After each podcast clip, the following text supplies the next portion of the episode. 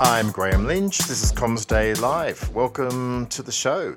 Oh, very big news week this week, so let's get into it. Uh, first up this morning, Prime Minister Anthony Albanese and Home Affairs Minister and Cybersecurity Minister uh, Clare O'Neil have announced uh, who they've appointed to a new position of National Cybersecurity Coordinator. Um, their appointment is Air Marshal Darren Goldie, and basically the job is to coordinate a whole of government response when there's a major cyber cybersecurity incident. So, for example, um, with the recent Optus data breach, there was a lot of coordination involved between different government departments. Well, Air Marshal Goldie will be the man brought in to do all that. So let's let's hear from what the Prime Minister and the Home Affairs Minister had to say at a press conference this morning. Today, I'm very pleased to announce that Air Marshal Darren Goldie will be Australia's inaugural National Cyber Security Coordinator. Air Marshal Goldie has served Australia with distinction for more than 30 years with the Royal Australian Air Force, including most recently as the Air Commander Australia. He will commence his term as Na- National Cyber Security Coordinator on the 3rd of July. Strengthening Australia's cyber security is a fundamental priority for my government. It underpins the way that we live, the way that we work, and the way that we communicate. And the appointment of the National Cyber Security Coordinator will be an essential component of providing this protection. Coordinator, together with the National Office of Cyber Security within the Department of Home Affairs, will ensure we are well positioned to respond to the opportunities but also the challenges that are there in this digital age. In this role, Air Marshal Goldie will support the Minister of Cybersecurity to lead the coordination of national cybersecurity policy, responses to major cyber incidents, work of whole of government cyber incident preparedness efforts, and of course, strengthening Commonwealth cybersecurity capability. This work will be done in collaboration with key policy, operational, and security agencies. It builds on the work that we're doing not just in government but also with the private sector. Earlier this year, I hosted a, a cyber security industry roundtable with leaders of business as well as with the public sector uh, in Sydney. Uh, Minister O'Neil has been responsible for the ongoing coordination there. We see this as a vital component of what modern government needs to do to respond to what are new and emerging challenges which are there, but also the incredible opportunities that come from advances in new technology. Now, I'll ask uh, the Minister uh, to respond and then you'll. Thank you, PM, and good morning, everyone. Cybersecurity is without question one of the most concerning national security challenges that we face. When we arrived in government, we found this policy area in an absolute mess. There is just no question about that. We had no coordination of cyber activity across the government. We were about five years behind where we should have been on public policy. In fact, we didn't even have a cybersecurity minister, so it's not too surprising that we ended up where we were. The PM has taken control of this problem, making a decision as soon as we were elected that for the first time Australia would have a cabinet minister for cybersecurity, and we have undertaken an enormous amount of work over this previous year to try to play catch up. Now, today, a really important piece of the jigsaw puzzle is being put in place with the appointment of Air Marshal Goldie as Australia's first National Cyber Coordinator. Air Marshal Goldie will drive the work across government in cybersecurity with force and velocity that is needed to meet what is a very substantial and seriously growing challenge for our nation.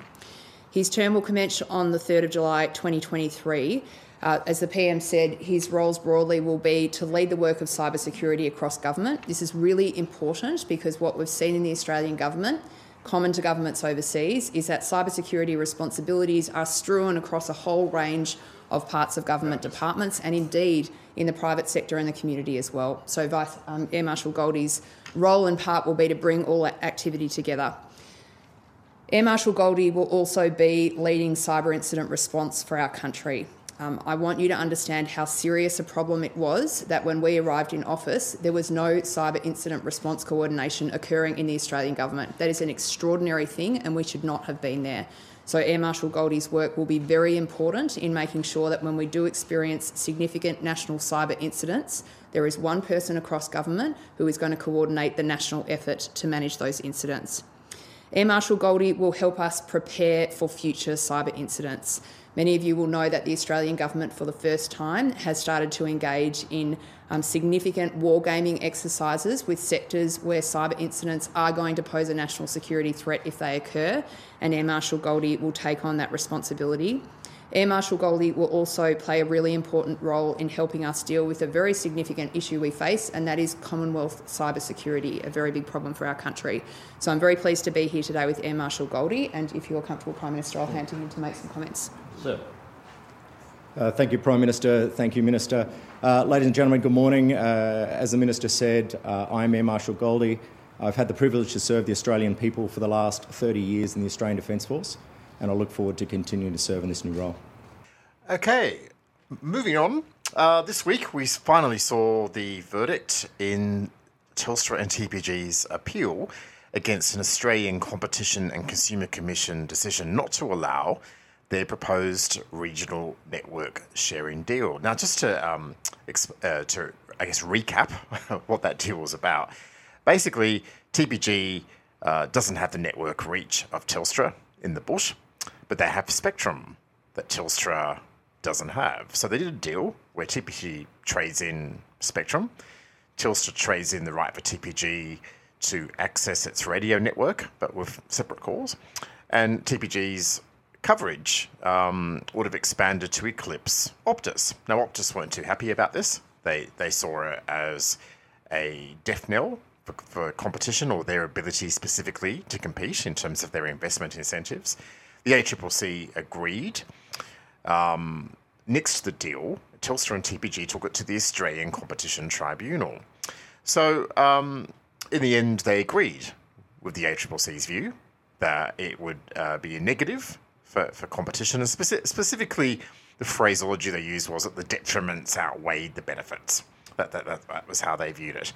So, anyway, by happenstance, um, Optus CEO Kelly Bayer Rosmarin was holding a media day out at the Optus campus at Macquarie Park, uh, literally as the decision was coming through. Um, and here's what she and also her MD for Marketing and Revenue, Matt Williams, had to say about the verdict. Um, yeah, so from I think from the perspective of someone living in regional Australia, what they want is more investment in connectivity more innovation in connectivity and more options. If you have a competitive market, you maximize the chance of that occurring. And a competitive market means providing an incentive to as many providers as possible to invest in connectivity in that region. The decision that's been made by the ACCC and the Tribunal maximises that. Had they granted uh, permission for Telstra and TPG to merge their regional networks, they would have created a scenario which entrenched Telstra's dominance in those areas where you do only have one choice for regional Australia. There would have been no possibility for anybody to compete with that in the future. And as a result of that, it would have ensured that there was less investment going into regional Australia and less choice. That's why they've done their job and done the right thing by rejecting that proposal. So I think if you're in regional Australia, it's a day for celebration where you can rejoice and say we have a continued competitive environment that should provide greater incentive to all three providers of communications infrastructure in this country to invest and compete for our business and to leverage new technologies like the ones we were talking about before to enhance that even further. Can I add to that and just say, and I think it's also important to uh, uh, recognise and remember where we are today because today we have a vast regional network uh, serving uh, a large number of customers and actually growing quite strongly. And so we are already present in many of those areas, providing uh, great quality services, amazing combinations of value, and also unique experiences, uh, as we talked about. And so that is the case today. And of course, because of who we are, we also do it in a way that is um, much more um, competitive and compelling uh, than one of our competitors. And, and actually, uh, this is again where we need help in changing the narrative, because unless you're in the 1.4% of Australians living in the most remote areas, you do have access to the Optus connectivity. And often our network is less congested and higher performing than what you're already getting.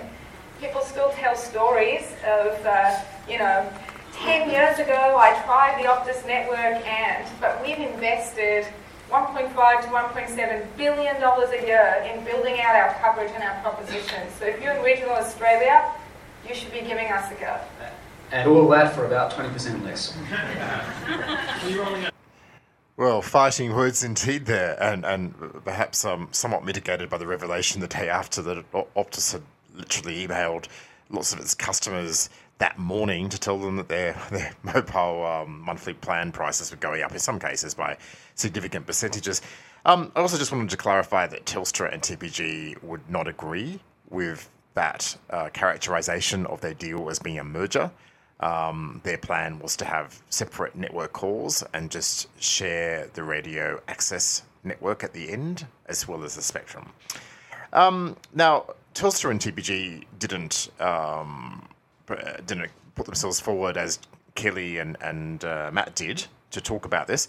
They did provide written statements, but both along the lines that they were disappointed in the verdict and they were waiting uh, awaiting the release of the um, tribunal's full findings, um, which won't take place for another three weeks before they provide a, um, a, a full uh, analysis of, of uh, what they think of the decision.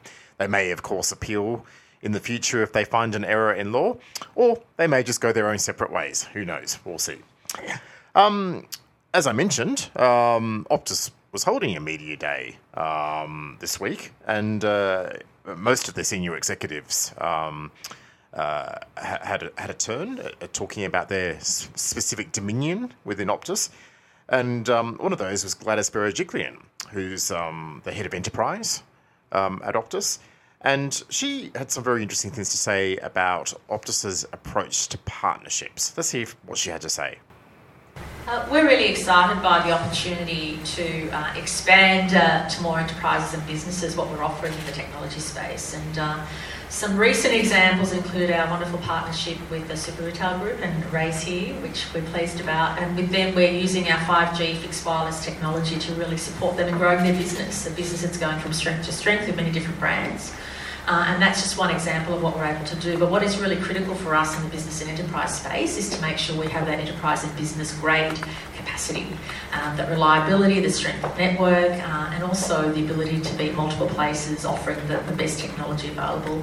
Uh, another example of a partnership in recent times, which is cutting edge technologies with Toowoomba Council in Queensland, where uh, we're using Internet of Things technology to support them in working out through the water meters um, where, uh, where leaks are in the system. So it's not only uh, for, for them a, a, good way, a cost efficient way of managing um, their, their business, their service, but also um, in identifying leaks and, and, and, conserving water. So they're just two recent examples of the partnerships we're forging. And what's really important for us as a business is not only to to um, be able to provide that at scale, but also to make sure that we provide every business with the specific needs that matter to them. And that's where I think Optus is really different in the market. Um, we can tailor needs and we can also offer that really high grade enterprise solution. Uh, and excitingly, as Kelly mentioned, we're also um, looking forward to providing uh, enterprise scale capacity in some of our living with networks features, in some of the great things we're doing on the consumer side. So that is um, really um, coming up in the next little while and something we're very excited about. Okay, now to finish off today, um, let's look to the future. 6G. Now, of course, we're only two years into the fifth generation of mobile, so you, you could argue it's premature to talk about 6G at this stage. But I've been hearing a lot from industry about 6G development over the past couple of months, and it's definitely on. Um, a lot of thinking is taking place um, about the 6G world and indeed, at the recent G7 summit in Japan, um, there was discussion at the highest levels uh, about a vision for 6G uh, across the Western industrialized countries. So it's, it's been um, talked about at that level, and inevitably, it, uh, reality follows. Um, now, we're still very much at the R&D stage of 6G, um, but we're already hearing about some of the concepts that are going to be defined, developed, um, manufactured, and commercialized for 6G. And I had a chance to chat about them with um, the Australian based lead for a Boston company called MathWorks this week. Um, her name is Ruth-Anne Marchant. And uh, they develop um, simulation and modeling software that um, is being used um, to develop all sorts of things, but specifically wireless networks and specifically 6G technology. Yeah. So um, as you you know rightly know, um, 6G is expected to be using frequencies that are much higher on the spectrum than um, the current um, you know 4G, 5G technology. So you know that's going to present itself with some additional uh, challenges along the way. Um, but it could open up opportunities because um, some of that spectrum band uh, isn't uh, in wide use right now. So it's going to um, kind of open that access up to um, customers. Yeah. Okay. And we're talking. I mean, right, right now, um, you know, most mo- most um, um, radio communications takes place quite far down the spectrum band. You know, sort of the lower gigahertz, megahertz ranges. Um, we're talking going up to above 100 gigahertz. So that, that has some challenges, doesn't it, in terms of the distance of a signal and how far it can transmit? Yeah, um, it, it certainly does. And um, as, as such, there's going to need to be some uh, additional technologies to kind of help mitigate some of those challenges. Um, so, for example, um, like reconfigurable intelligent surfaces to help with um, kind of think of it as a new way of performing beamforming um, so that we can you know dynamically reflect and refract and manipulate some of these these signals to um, move uh, help the signal get to you know the ultimate end user's device Yeah, no, I'm quite fascinated by by reconfigurable intelligent surfaces. I'm, I'm trying to visualize what, what this is going to look like. So my understanding is that they they they're um they have an electrical current in them.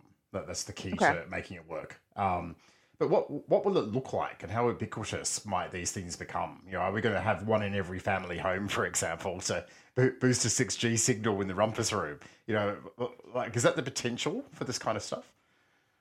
So, I mean, that's in terms of what it's actually going to look like. It's not really something that I I really know either, right? I think it's a really interesting question, um, and you can kind of imagine, like what you said, um, will we have these devices in our rumpus rooms? Um, you know, it it might look like um, uh, some something on somebody's window, for example, um, as a way to help with um, understanding uh, what's inside the environment and redirecting that way is kind of one potential use case. Yeah. But I also think about it as like being on the top of buildings, and you know if there's some obstruction that comes in the way, like a car or a big bus, and it's moving or through um, the signal path, uh, these surfaces will be able to redirect signals so that we can um, ultimately get to um, the end user's device. Yeah. So, so obviously it's very early days. We're, we're, we're- Yeah. it's 2023 and we're talking about something that might not be commercially available till say 2033. Um, Right. But but I, I- just find it fascinating because this this potentially. I mean, this seems to me, and, and I've been covering telecommunications for about 30 years, so uh, I don't I don't get easily excited anymore. But this Yeah. seems, thi- this seems to me like a bit of a game changer in terms of you know what are the biggest challenges you have with cellular networks. Obviously, is coverage and particularly the quality of coverage. You know, Yeah. like like the you know not you don't want to be on one or two bars all the time if you're in a just because you live in a country town or something. And this seems to me to be a game changer in terms of presumably um, relatively cost effectively maximizing the Mhm. reach of a network. Yeah, I, I agree with you there. Um, and I'm I'm actually hoping that it'll be able to help me when I take the train down to work. There's some sections that are like as the train moves, I just drop out of, of range. So hopefully this kind of technology would be able to help in use cases like that as well. Okay, well, one of, one of the other technologies that um, people are talking about in regards to 6G is, is what, what what's officially phrased joint communication and sensing. And, and Yeah. what, what that is in practice is is the you know the ability for a mobile network to also be a sensory network, you know, to detect objects and movement and that kind of thing. Think that this um, the joint communication and sensing technology um, kind of has a couple of ways we can look at it. So one of it is this ability to sense and detect objects like you mentioned that perhaps are obstructing a path between say a transmission node or receiving node um, and then this information can actually be used to help improve the overall network system performance um, because that information can then that sensed information can be then used perhaps in conjunction with um, you know sensor uh, the uh, the reconfigurable intelligent um, surfaces for example to adjust make adjustments um, maybe in real time Yeah. so that's that's one way that this technology could be used to kind of improve overall network performance Okay, I understand. Okay. Um, Yeah. Now, the, the, the other sort of third aspect we've gone through two already. The other sort of third key, um, from what I can see, a sort of defining parameter of what is 6G is this concept of non-terrestrial networks, where, where basically the, the space realm simply Yeah. becomes part of the terrestrial realm in terms of, of, a, of a network. And, and just by happenstance, today in our daily publication, Comms Day, our lead story is about a, a company called Laserlight that plans to do free space optics from satellites to the Earth and then meld them um, meld them with uh, fiber optic communications on the ground. So it's all just one seamless optical signal, you know, from a meosat, a meosat to a to a, a, a mirror on the ground that then goes into op- a fiber optic connection to the end destination as an alternative Yeah. to submarine cables. Right. So it's very Yeah. very interesting. So you've got you've got this sort of concept now where where space and terrestrial is is moving into the same domain in terms of, of, of, a, of a network. Now, that surely presents some amazing challenges, I would have thought, from a, a network management point of view and, and so on. And I guess that's that's where you guys come in. You know, you're, you're developing the software to help people meet those challenges. So can you tell me about your thinking on that particular problem?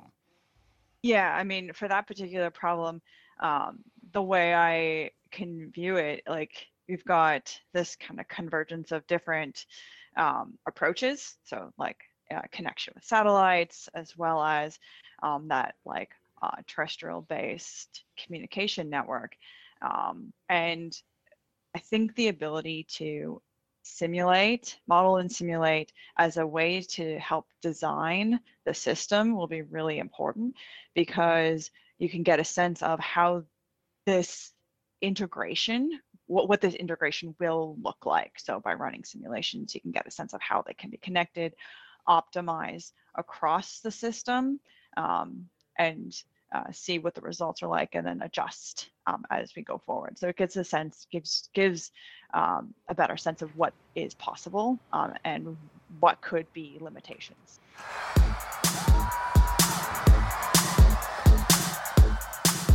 Well, that's Comms Day Live for this week. We'll see you next time.